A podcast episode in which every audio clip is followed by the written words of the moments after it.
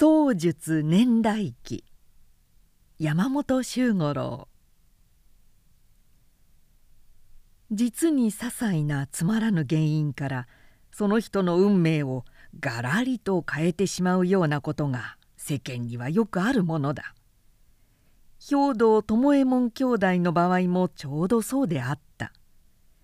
巴右衛門は出羽の国松山藩に仕え父の代から十五国三人淵の足軽であった。両親ともすでになく。今は妹のさよと二人で貧しくはあるがつつましい静かな暮らしを立てていた。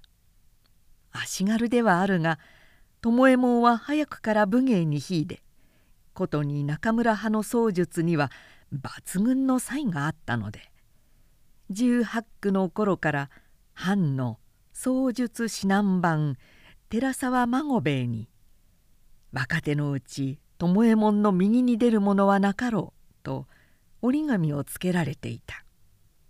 またその寺沢孫兵衛に孫次郎という一子があった。身分こそ違うが巴右衛門とは少年時代から「友やん孫やん」と呼び合って育った間柄で成人してからは旗への遠慮もあるからそう慣れ慣れしい付き合いもできなくなったがそれでも月の17日には必ず孫次郎の方から兄弟を訪れさよの手料理で数産の酒を楽しみながらゆっくり一夜を語りふかしてゆくのが例であった。巴門の再刊を惜しんでいた孫次郎は鼻君を帯びてくるとよく肩を上げて言った「友やお互いにしっかり頑張ろうな。友やんだけの腕があればいつまで足軽でいない。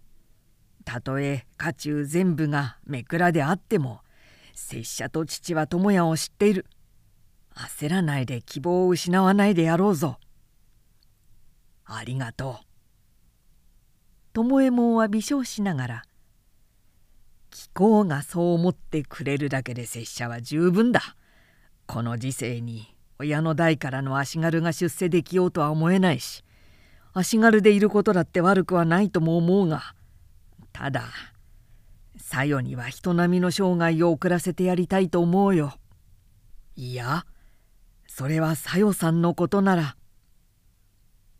そこまで言いかけるといつも孫次郎は目の縁を染めながら口ごもってしまうのだった。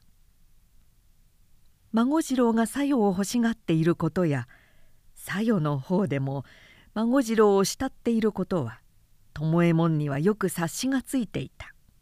そして彼もまたその縁談の実現する日を心ひかに待っていたのである。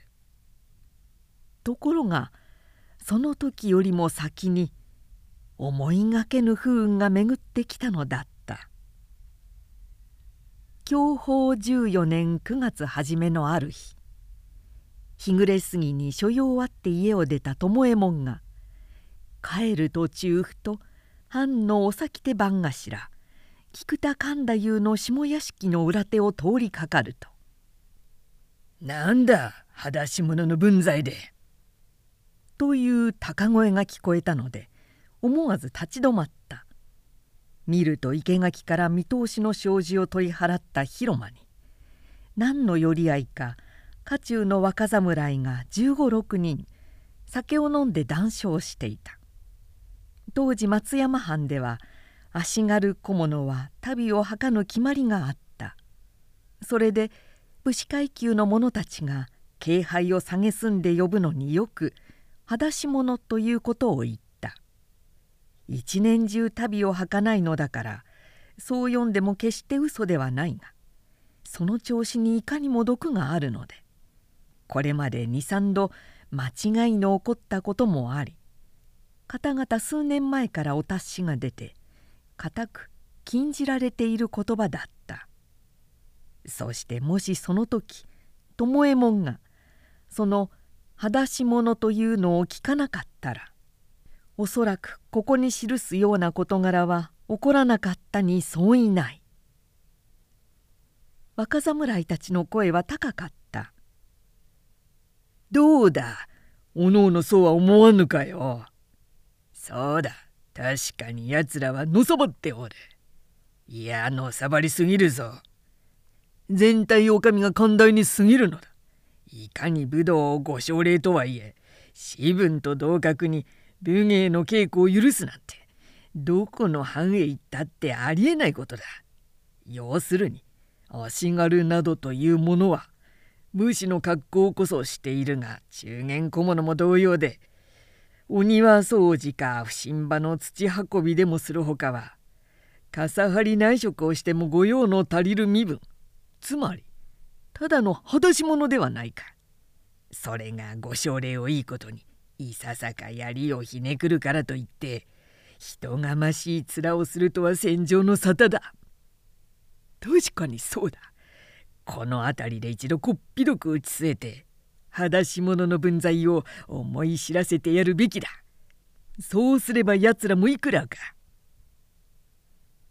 そこまで聞くと巴右衛門はムラムラとこみ上げる怒りにたまりかねいきなりしおり戸を押し開けて庭先へ踏み込むと「面白い。一つ打ちすべていただこうか」と第四に呼びかけた。突然の声に驚いて振り返った若侍たちはそこに巴右衛門の姿を見いだして「あっ!」と息を飲んだ。指南板が折り紙をつけずとも彼の槍術はみんながよく知っているし今ここでしていた噂も要するに巴右衛門を封したものであったからみんなの驚きは一倍だった。巴右衛門はさらに一歩出て叫んだ「なるほど。足軽は庭履きや御神馬の土運びをつかまつる。またお淵の補いとして内職もいたす。だがそれがどうしたというのだ。ひとたび戦場となれば御馬前の駆け引きにおいていささかも貴殿方と差別はござらんぞ。太平の世に登録をいただくおのおのと川張内職をして口を乗りする我らといざ合戦の場合いずれがお役に立つか試してみるも一興であろう。いざ参られい一介の裸足者兵道巴右衛門を見事打ち据えてみられい。誰も答えなかった。冗談にしてしまうにはあまりに言い過ぎている。と言って巴右衛門と立ち会うほどの自信のある者はいない。いずれも色を変えて黙した。巴右衛門は重ねて「裸足者の分際を思い知らせていただこう。相手は選ばぬ。どなたでも参られ。どうした。誰も出る者はないのか。声いっぱいにわめいた。するといすくんでいる若侍たちの後ろからぬっと起き上がって「拙者が相手をしよう」そう言いながら縁先へ出てきたものがあった。意外にもそれが親友の寺沢孫次郎だったから巴門は愕然とした「しまった。孫やんがいたのか。孫次郎がいるとは全く知らなかった。困ったことになった。とは思ったものの彼までがあんな誹謗を黙って聞き逃していたと考えるとかえって許せない気がしてきた。結構どなたでも拙者の方に差し支えはない。獲物は何にするか孫次郎の顔色も変わっていた。そこに稽古槍が見える。それでいたそう。心得た。稽古槍を取って孫次郎は庭へ降りた。自分たちが出ずに済んだと分かると居並ぶ連中はよみがえったように元気を取り戻しどやどや縁石へ進み出ながら「寺沢しっかりやれ。構わんから足腰の立たぬようにしてやれ」肉肉しくけしかけた。巴右衛門は手早く支度をすると渡された槍を取って素振りをくれ。足場を測って「いざ!」と構えた。孫次郎は父の龍に中根流の霞という構え深く繰り込んで穂先がわずかに左手の拳から覗いているばかり。敵の先を受けて突き出すのと石突きを返すのに厳妙な変化を含んだ構えである「裸足者め片っ端にしてしまえ!」誰かがまた叫んだ。この一言が巴右衛門の闘志を完全に煽り立てた。その一瞬相手が親友であることも妹の婿になるべき人間であることも忘れた相対することしばし六尺余りの間を置いて両者の槍は微動もしなかったが互いの気合は次第に殺気を帯びてきた。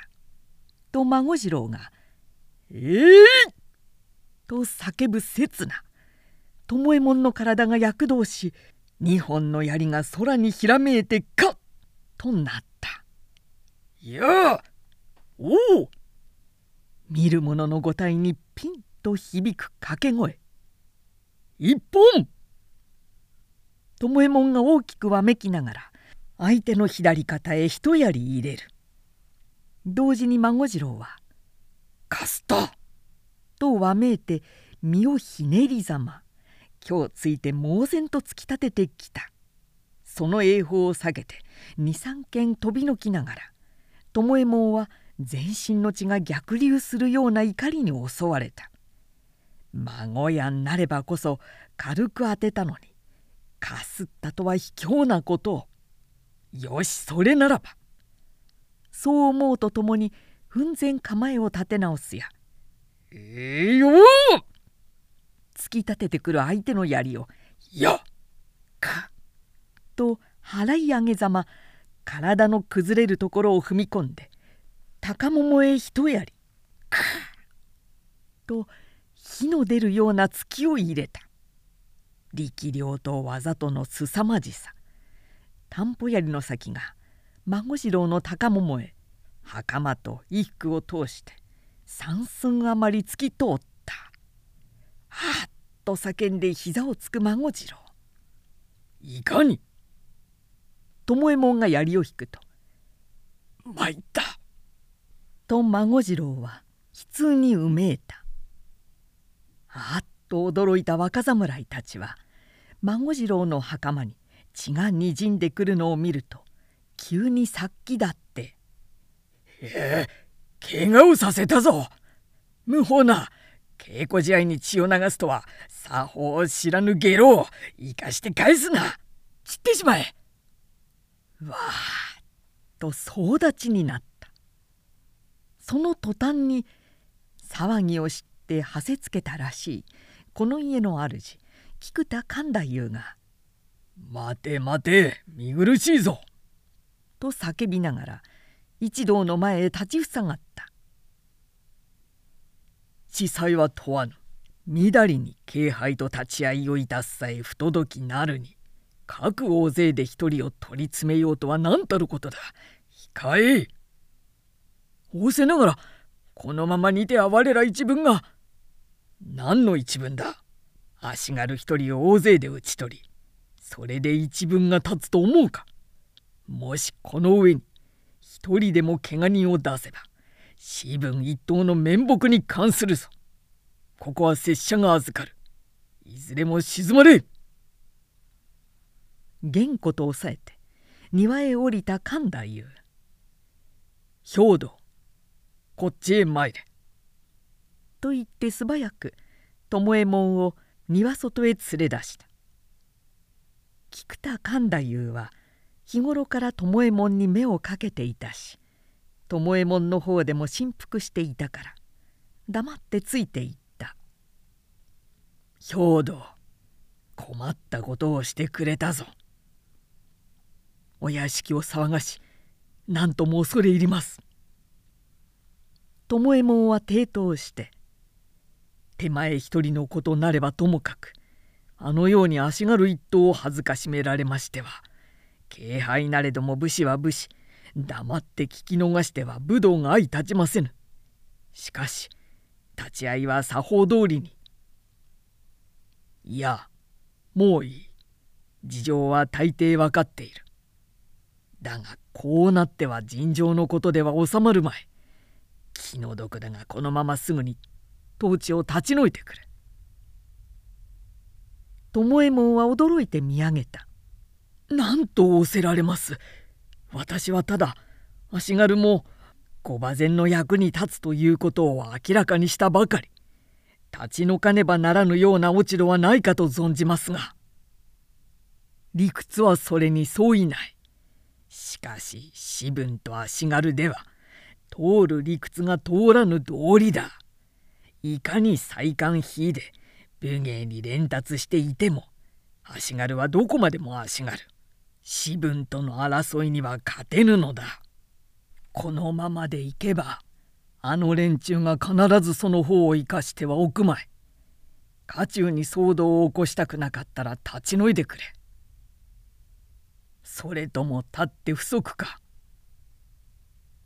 巴右衛門は静かにうなずいた。承知つかまつりました。仰せ通り退散いたしましょう。分かってくれたか。それでわしも安心だ。その方だけの腕があればどこへ参っても出世の道はあろう。頑張って立派な武士になってくれ。これは師匠ながら選別だ。いやさような。辞退されるほどはない。旅に出れば何より必要なものだから取っておくがよい。巴右衛門は強いて逆らわずに金包みをもらった。それでは遠慮なく頂戴つかまつります。くれぐれも出世を祈るぞ。神太夫は強く巴右衛門の肩をたたいた。住まいへ帰るまで巴右衛門は今夜の出来事をことに孫次郎との不幸な始末をどう妹に話したらよいか迷った。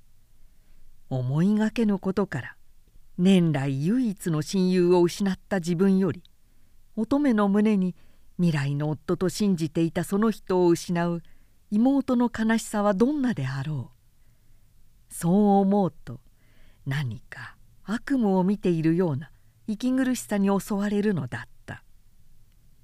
しかし案じていたよりも妹は取り乱さなかった。普段から気持ちの静かな口数の少ない方であったがこの時は常よりかえって落ち着いた様子で兄の語る始終を聞いていた。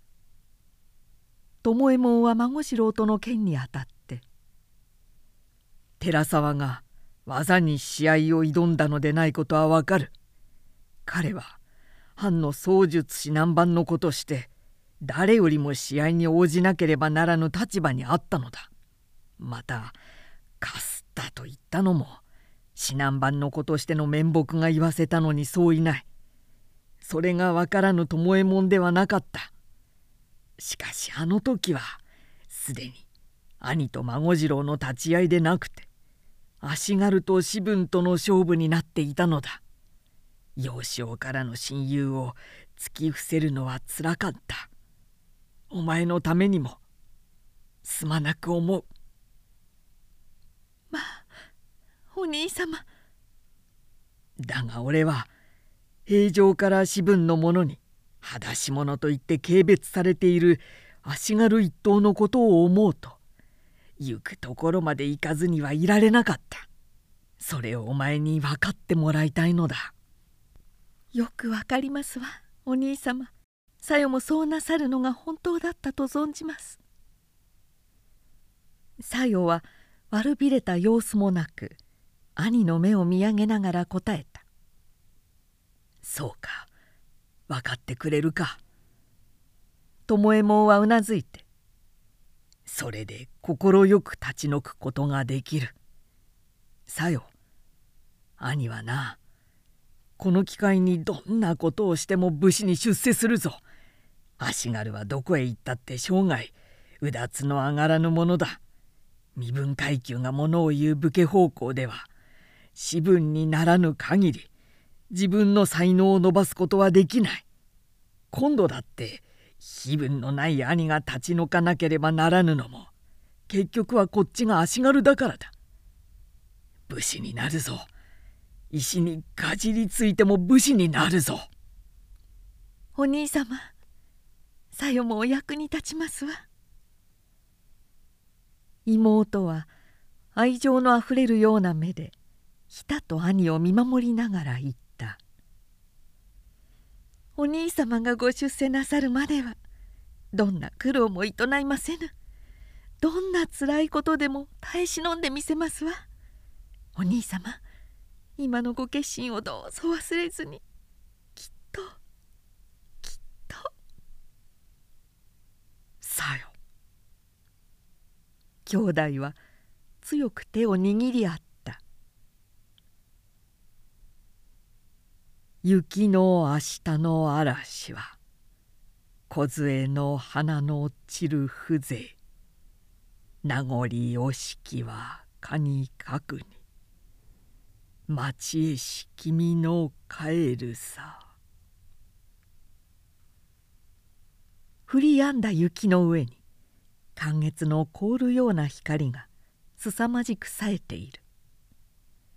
信濃の国高島の城下町を東に外れた諏訪の湖べりの湯治場はどの宿もまだ宵の口の明かりも赤々と玄関のさざめきににぎわっていた。ことに小村屋という宿の2階には高島藩の横目役のせがれで島田伝十郎という暴れ者が取り巻きの若侍たち56名と共に湯な歌い目をはべらせて大騒ぎの最中だった。島田伝十郎は城下町でごろつき伝重と呼ばれている。別に大して悪気はないのだが酒癖が悪く酔ったとなると乱暴狼藉手がつけられない。これまでにも目に余る乱行がしばしばあったが年の若い割には腕が立って横目役をしている親の光もあって陰では悪く言うものの誰一人頭を押さえるものがなかった「おい女どもちょっと黙れ」伝十郎が歌っている女たちを制した。強制がやむと一瞬しんとなった座敷へ戸外から愛情を帯びた歌声が聞こえてきた「浅ましや我が身は雲いの狩り夕霧に」ああまたあの門付けさんが。と女たちはうなずき合った「なんだあれは琴歌ではないか」そうでございます。女の一人が答えた。二月ほど前から万葉のように流してきなさいます。まだお若そうなご浪人で歌うのはいつも葵の曲という琴歌ばかり。珍しい門付けさんと評判でございます。なんか知らんが茶人と見える。ミキお前行って呼んでこい。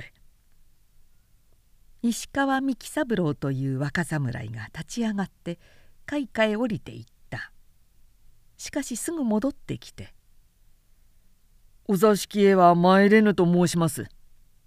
なぜ来られぬ門付けは風流のうちしかし座敷へ出れば芸人手前は芸人ではござらぬと。こしゃくなことを。伝十郎は配線を持って立ち上がった。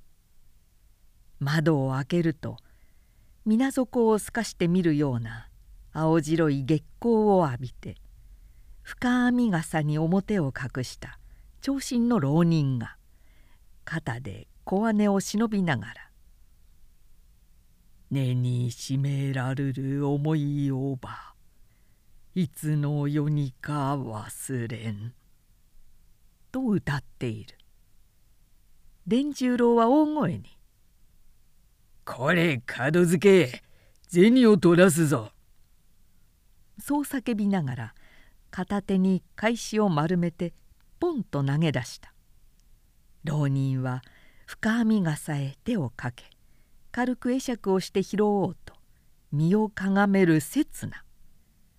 呼吸を図って伝十郎が水のあふれる配線をパッと頭上へ叩きつけた「あ気配で体をかわしたから配線はそれたが頭からざっぷり水を浴びた「無礼な!」はははは伝十郎は交渉して「どうだ目が覚めたか小じきろうに。門付け流しをする食い詰め者の分際で。芸人ではないなどと聞いた風を抜かす罰だぞ。この高島で俺の御意に背くやつはこの通りだ。島田伝十郎は怖いぞ。覚えておけ、バカ者。島田伝十長将とともにピシリと締める障子を寝め上げながら浪人ははがみをしてつぶやいた抑えきれぬ憤怒であろう。一度は小村屋の店へ入ろうとする気配も見せたが「バカな待望どうする?」と自ら叱って足早にそこを離れた。当時宿の車を西へ抜けると湯葉の暗がりになる。そこまで来た浪人は頭から浴びた水の雫を拭うために立ち止まって傘を脱いだ。それは兵道巴右衛門であった。我慢しろ巴右衛門。悔し涙にむせびつつ返しで髪を拭いながら巴右衛門は自分を押さえつけるようにつぶやいた「女のさよでさえ耐え忍んでいるではないか。立派な武士として出世するまではどんなつらいことも我慢しよう。どんな苦労もいとうまい。そう誓った言葉通り食うや食わずの貧乏にも愚痴一つ言わずにいる。我慢するのだ。妹のためにもこれしきのことで。つぶやく後から後から突き上げてくる口惜しさ。耐えかねる屈辱の怒りに返しを持つ巴右衛門の手はブルブルと震えていたがやがて傍らにある雪の積もった捨て石の上へどう？と腰を落としてしまった。だがだがいつまで待てばいいのだ？本当に出世の時が来るのだろうか？あれからもう丸三年も経つぞ。巴右衛門は両手で頭を抱えた。幸運流水まさに三年。では松山を立ち退いてから伊達領へ抜け下野日立と巡って江戸へ出た。江戸で浪居すること約2年。その間に所持の金も使い尽くしたがどうしても武士としての士官の道に恵まれなかった。巴右衛門などよりもっと都会なれ。多くのつてを持っていてさえ5年7年とあてのない浪人生活をしている者が江戸中には数えきれぬほどうようよしていた。江戸に見切りをつけた巴右衛門はそれから相模駿河と回って甲斐へ入りさらに半年ほど以前この高島へやってきた。その間の真苦はひどかった。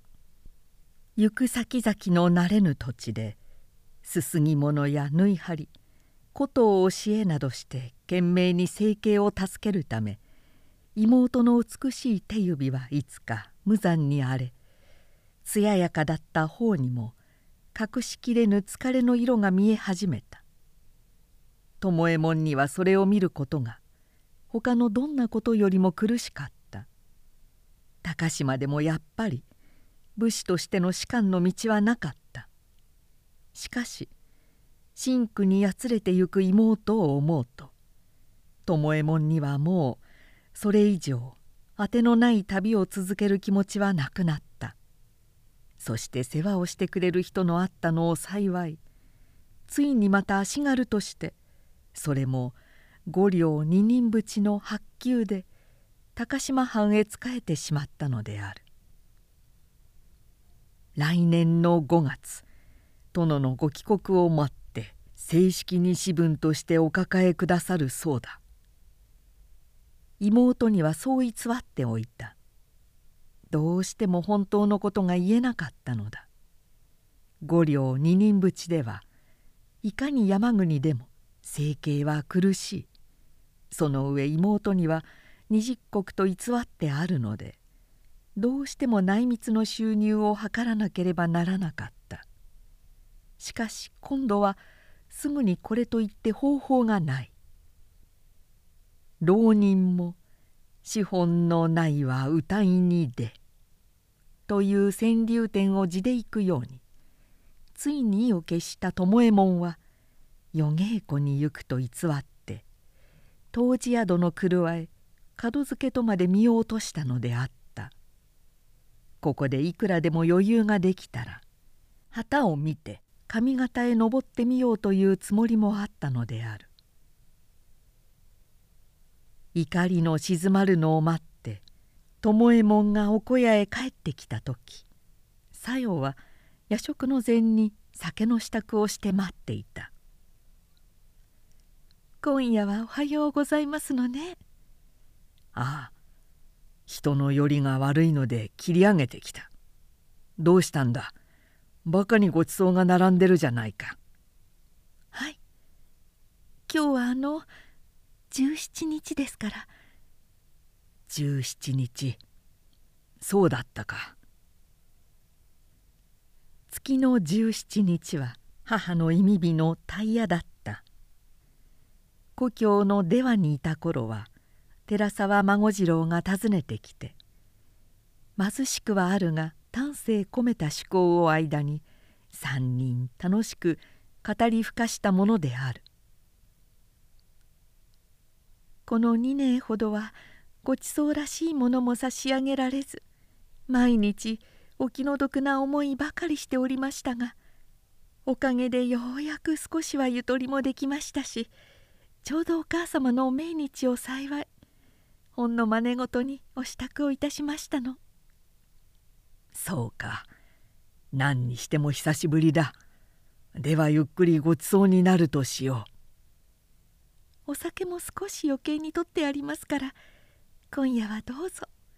十分に召し上がって。さよはいそいそと酒の缶に取りかかった。ささやかな手料理の前を間に間もなく兄弟は静かな夜食を始めた。本当に久しぶりで17日のタイヤをする。形ばかりの仏壇にも灯明が燃え緩やかに香の煙が揺れている。古外はまた雪になったらしい。時折雨戸へさらさらと粉雪のかかる音が聞こえ始めた。静かですのね。さよがふと耳を傾けながら言った「仏壇でお灯明の油の燃える音がして外には雪が降っている。こうしてじっと聞いているとまるで松山の家にいるような気がしますわ。あの頃はよく」と言いかけてさよは思わずはっと口をつぐんだ。妹が何を言おうとしたか。巴右衛門にはよく分かった。彼もまたさっきからそれを思っていたのである。そうだ。巴右衛門は明るい調子で言った。そうだ。こうしていると故郷が思い出されるな。ただ違うのは孫次郎のいないことだ。あいつどうしているか。松山も今自分は雪ですわね。はたはたもうまくなっているだろうあの我が和の李太白は例によってしみ豆腐の手作りにはたはたのしょっつるで飲みほうけているに違いない。ことことと雨戸が鳴って雪の音がさらさらとの木にかかる。さよはつと明かりから外向きながらそっと指で目頭を押さえた「泣いてもいいぞ」巴右衛門は冗談のように「こんな晩は男の兄でさえふるさとを思うとたまらなくなる。ことに孫次郎とのことを考えると」お兄様。さよはびっくりしながら遮った「もうそれ以上おっしゃっては嫌終わったことは忘れましょう。私たちにはこれから先のことが大事ですわ。お兄様がご出世なさりさえすればそれで何もかもよくなるんです。何もかもきっとよくなりますわ。その夜に限ったことではない。再び松山へ帰るあてのない小夜にとって孫次郎の名を聞くことがどんなにつらいか巴右衛門には痛いほど思いやられていたのである。いっそ小夜を松山へやろうか。そうしたら孫次郎は受け取ってくれるであろうか。孫次郎は受け取りたいに違いない。しかしあれだけの紛争のあった後だ。同輩の者たちが黙って見てはいないだろう。またおそらくさよもそうかと言って帰りはしまい。そうだ出世だ。巴右衛門は杯を置いていった。どんなことがあっても世に出なければならぬ。どんな辛抱しても槍一筋の武士になってみせるぞ。それからだ。すべては兄が世に出てからのことだ。そしてそれももうそんなに遠いことではありませんわ。お兄様だけのお腕前ですもの。来年の5月になってお殿様がご帰国なされば。ああもう一本勘をしてもらおうか。偽りの痛みに触れられる苦しさに巴右衛門は飲みたくない酒の代わりを求めた。しかし来年の5月を待つまでもなく苦しい偽りの明るみへさらされる日はやってきた。その夜から5日ほど経ったこれも日暮れから粉雪の降り始めたある宵のこと。例の通り夜稽古に行くと言って家を出た巴右衛門は回り道をして湯治場へ入っていった。浪人の門付けは小唄と相場が決まっている。巴右衛門は浪人ではなかったがいざ門付けをするとなっても生来の芸嫌いで歌いも知らず。無論羽歌浄瑠璃などのできるわけもなくただ妹の琴歌を聞きかじりにそれだけ覚えている葵の曲を売るほかはなかった。けれど巴右衛門の場合にはそれがかえって似つかわしかったものと見え当時宿の女たちは琴歌の門付けさんといって親切を寄せるものが多かった。極月も半ば近くなりその上雪続きだったから当時宿にも客は少なくまだ酔いの口だというのにほとんど半分は雨戸を落としていた。巴右衛門は深編み傘に重く積もる雪を払い払い空いている宿の表を流していた。すると五六軒先にある例の小村屋の表が開いて一人の女が傘を傾けながら足早に近寄ってきながらあのもし」と声をかけた「はあ手前でござるか」「はい。失礼でございますけれど」と女は祝儀包みを差し出しながら「ほんのお志どうぞ」「かたじけのうござる。だが」いいえ。私どもからこんなことは本当に失礼と存じますけれどちょうど今また島田の若様がおいでなさいましてそれもどこやらのお嬢様を無理やりに連れ込んでいつもの乱暴酒が始まったばかり。また千夜のようないたずらにお会いなさるとお気の毒ゆえ今夜はこれでお帰りなさる方がよいかと思いまして。ごろつき伝中が来ているからとかばってくれる女のいたわりだった。それはようこそお知らせくださった。そのご心配が何よりの頂戴物でござる。どうぞこれは。いいえ千夜も飛んだことで稼ぎのお邪魔になりそばにいた私どもの不挨拶とみんなお気の毒に存じていたんですの。何しろあの通りの横紙破りですから酔ったとなると手がつけられません。今夜連れてきたお嬢様もここへ来る途中上の明神様の前であったとかそれを酔った勢いで何でも酌をさせるとまるで手ごめ同様にさらってきたんだそうですから。そんなことをしてお咎めはないのですか？何しろ親父様が横目役というのでみんな三円を決めていますからね。触らぬ神にたたりなし。あなたもどうぞそのおつもりで。そう言い残すと女は巴右衛門の手に紙包みを握らせ拒む暇も与えずに走り去っていった。その後ろ姿を見送りながら貧しい者だけが知る情の温かさ。貧しければこそ互いにいたわり合おうとする情の層を身にしみじみと巴右衛門は感じるのだった。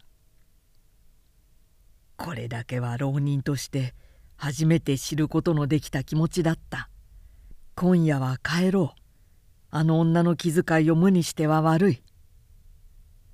そうつぶやいて巴右衛門はきびすを返した「さよ戻ったぞ」そう声をかけて入ったが返事がない。部屋へ上がってみると行灯が細めてあり夜食の支度もできていたが妹の姿はどこにも見えなかった。どうしたんだろうと思っていると林家に住む岡村武兵衛という老足軽が窓を開けて「おさよ殿お帰りかな?」と声をかけた「いや拙者でござる。さよはいずれかへ参りましたか?」「もう帰って見えるはずだが」と老人は何やら口ごもる様子だった。巴右衛門は立って窓を開けた。武兵老人は巴右衛門を藩へ口入れした人物で新章のことはすっかり打ち明けてあるのだった「どこへ参ったのですか?」それがさあ実はそのなんで五郎まさか拙者が足軽勤めのことを妹に漏らしはなさるまいな。ううとんでもない別じゃ別じゃ。別とは何が？実はなくれぐれも他言せぬと約束したのじゃがさよ殿は貴公が一日も早く出世するようにと内々で諏訪明神へ皆ぬかの日産にもう出ていたのじゃ。今夜がちょうどその満願とやら貴公の帰らぬうちに戻るからと言って出たがああさよもはや半時にもなろうか。上の明神へ日産巴右衛門は夢にも知らなかった雪が降るから多少は遅れてももうとっくに帰る自分と実は案じていたところだが拙者のために雪を犯してあのさよが上の明神へ日産を繰り返すようにつぶやいた巴右衛門神の名字。という自分のつぶやきに思わずあっと低く叫んだ。神の明神で見知らぬ娘をさらってきたという小村屋の女の話「さよだ!」うめくように叫ぶといきなり部屋へ戻って取り出す槍。これだけは話したことのない愛想手病様之助を小脇に「五郎これがお別れになるかもしれぬ。後のことはお願い申すぞ」どどうするのだ兵道寺。妹が当時宿で手ごめに遭っている。司祭はいずれ評判に聞かれるであろう。さらばだ。言葉の半分は戸外から聞こえてきた。この夜中しかも半時ほど前から吹雪になった夜陰の明神へ。妹のほかに年頃の娘がどうして参詣をしよう。伝十郎が小村屋へさらっていったのはさよに違いない。知れ者どうするか。雪をけたって毎一文字に走った。案内をこうと思ったが心がせいているからほとんど表をけ放すようにして踏み込む。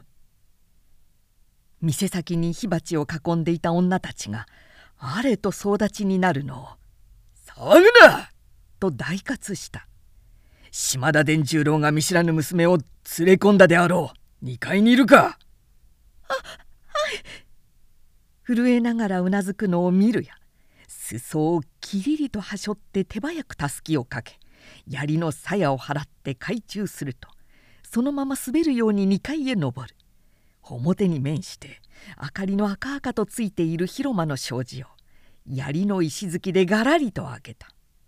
そこでは島田伝十郎がいつもの取り巻き連とともに暴れの身の最中見ると果たして伝十郎のそばに妹の小夜が哀れやしごきで後手に縛られたまま引き据えられていた「誰だ?」一斉に振り返った中の一人が「おや貴様新山足軽の兵道とか申すやつではないか。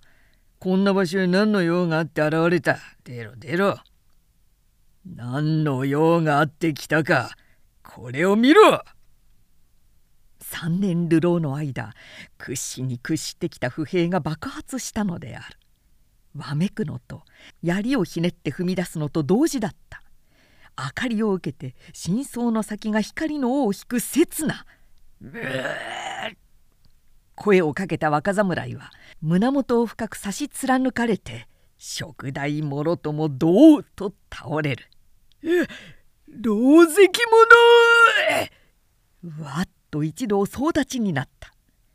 巴右衛門の体が村立つ人影の中へつぶてのごとく跳躍したと見る間に火腹をつかれた一人は障子を押し破って廊下へ転び出し一人は胸を背まで刺されて床の間へのめり一人は喉を貫かれて屋根へ転落した。ガラガラプシッ。と襖を避ける音趣向の禅の覆り破ける音。ザザラと踏み鳴らす足音につれ「あうえと続けてまた二人突き倒される。残った三人の若侍は無我夢中で屋根へ飛び出すとそのまま往来へ跳ね降りて逃げた。だがさすがに島田伝十郎は逃げなかった。蒼白な顔を引きつらせ体験を構えながら壁を背に構えている「ごろつき伝十驚いたか?」巴右衛門はあざけるように言った「他のやつならもっと穏やかに話をつける方もあったが貴様と聞いたらどうにも我慢ができなかった。もうダメだから観念しろ。何のためにここれは。まだ気がつかぬか犬侍。貴様が手ごめにしたその娘は拙者にとって命にも代え難い大事な妹だ。親の意向を傘に来てこれまで散々弱い者を泣かせてきた毒虫め。手病様之助を汚すにはもったいないが世間のために片付けてやる。覚悟はよいか。待てその声に覚えがあるぞ。悲鳴のように叫ぶのは「その通り。第一層はいつぞやの水の返礼だ!」あ琴歌の。と言わせても果てず「えい!」と叫ぶなり繰り出す槍。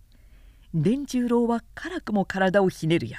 七に狂う急祖の言う「くさ渾身の力を振るって上段からダッと切りつけてきた巴門の体がわずかに左へ開いて送信がこう描く「いやか!」となって体験が伝十郎の手から天井へ跳ね飛んだ。あっと下がって脇差しへ手をかける刹那。烈白の叫びとともに踏み込んで一やり喉元を背かけて突き通した。中村派が特に大切にする必殺の一手。戦場で甲冑を着た相手のちょうど喉輪外れに当たるところだ。うめきながらたたらを踏んで転倒する伝十郎。巴右衛門は見向きもせず隅の方に震えている妹のそばへ駆け寄った「おお兄様」さよ。無事でよかったな。暗示だぞ。暗示だぞさよ怪我はないか。はい。高島もこれでおさらば。さあ。と戒めを切り離して助けを起こす。歩けるか。大丈夫。大丈夫です。そのまま抱えるようにして2階を降りる。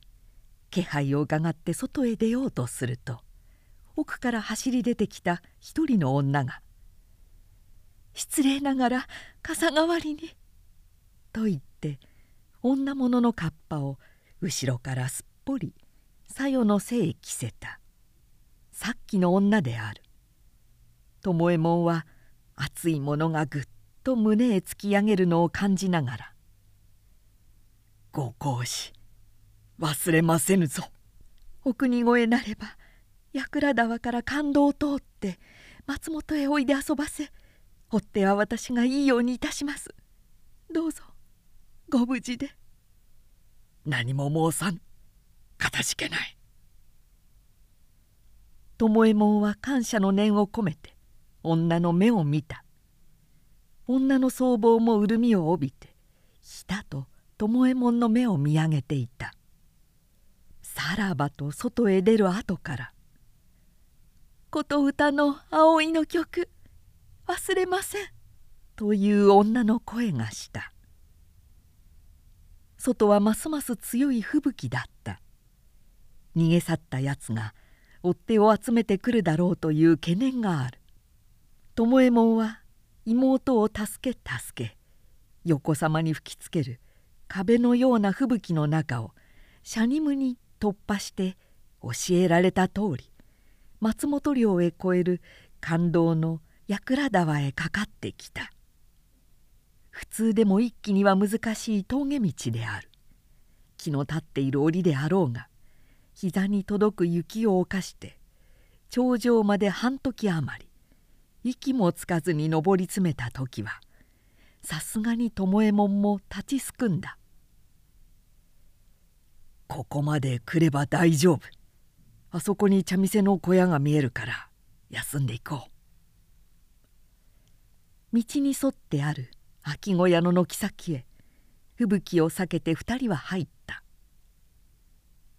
私のためにどんなことを。いいのだ。お前に間違いさえなければ何よりだ。それより兄こそ詫びることがある。さよう。巴右衛門は息を継いで高島藩へ仕える時お前に私文閣と偽ったが実は五両二人淵の足軽奉公だった。出羽を立ち退く折には必ず槍一筋の武士でなければ仕官はせぬと誓ったが三年世の老老で心も弱りお前に偽って足軽勤めをしてしまったのだ。もうおっしゃいますなお兄様。さよもうすうすはお察し申しておりました。そう言ってさよは袖を目に当てた。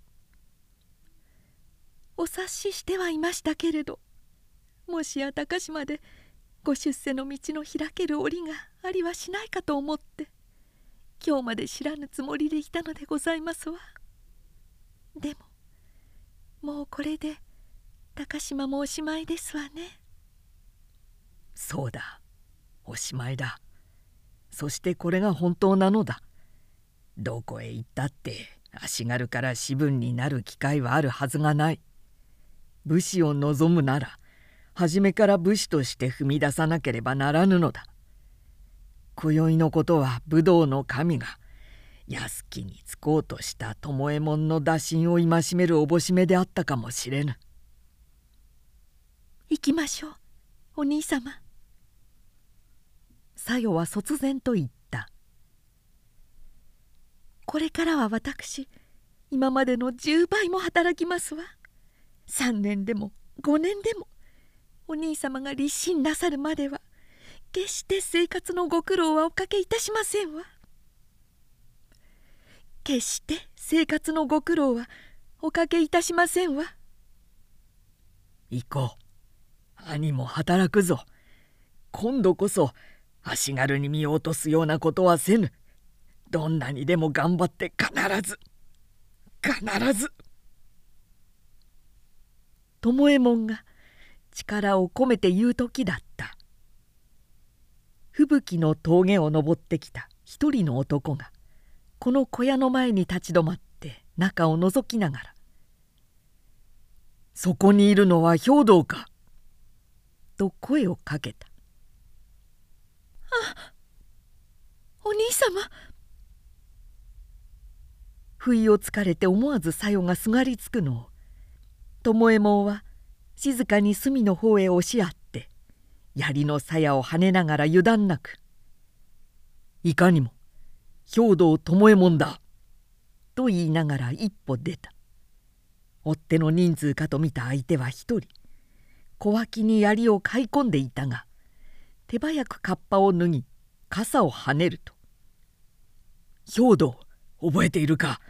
孫次郎だ」と叫んでパッと槍の鞘を払った。意外やそれはまさに寺沢孫次郎。3年以前松山で思わぬ争いをしたまま別れた孫次郎であった。ああ。小屋の奥で小夜の驚く声がした。巴右衛門はつかつかと道へ出た。何のために追ってきた？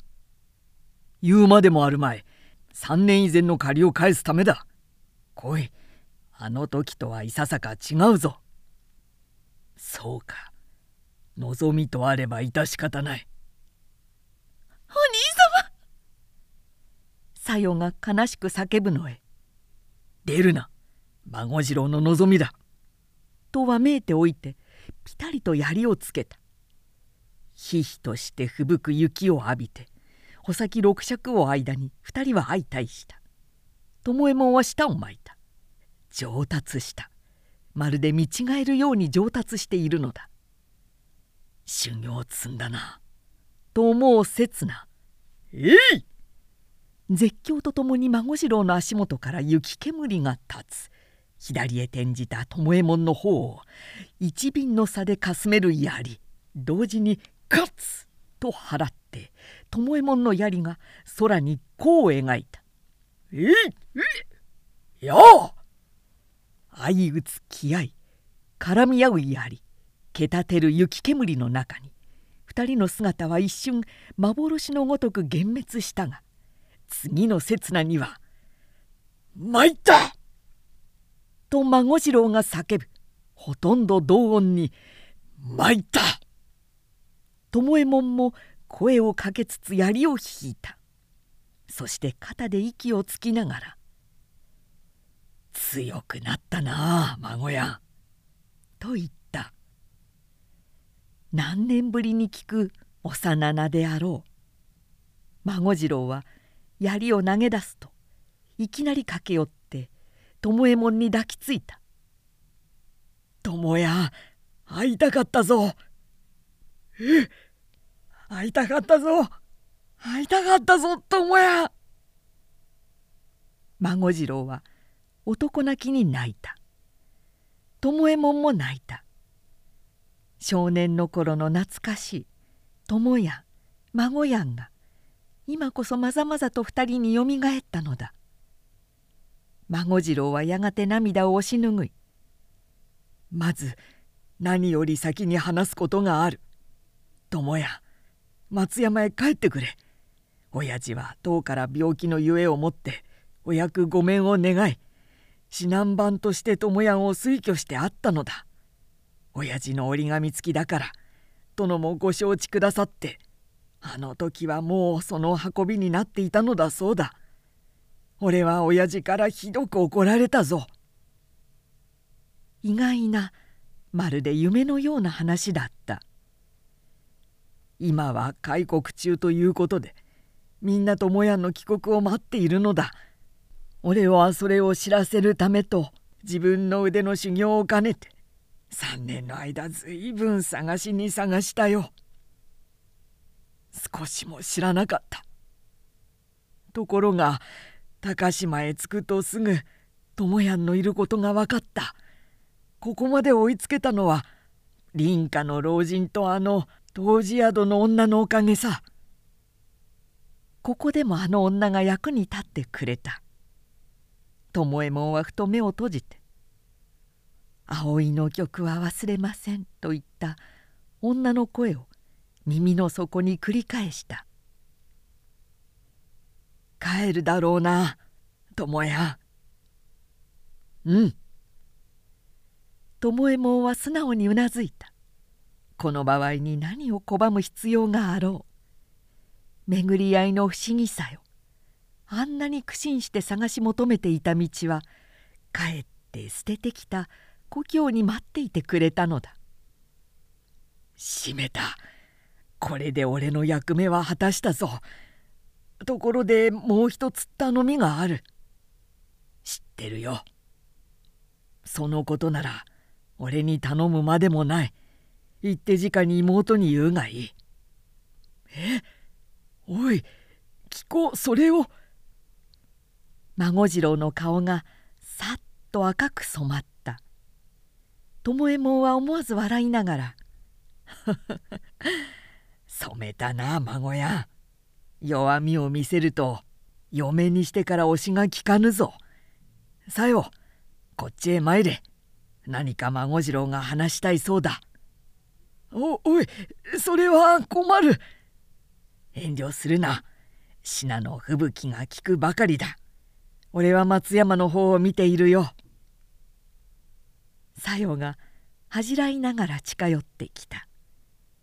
吹雪の空の東が明けかかるのであろう。鈍色に動き始めていた。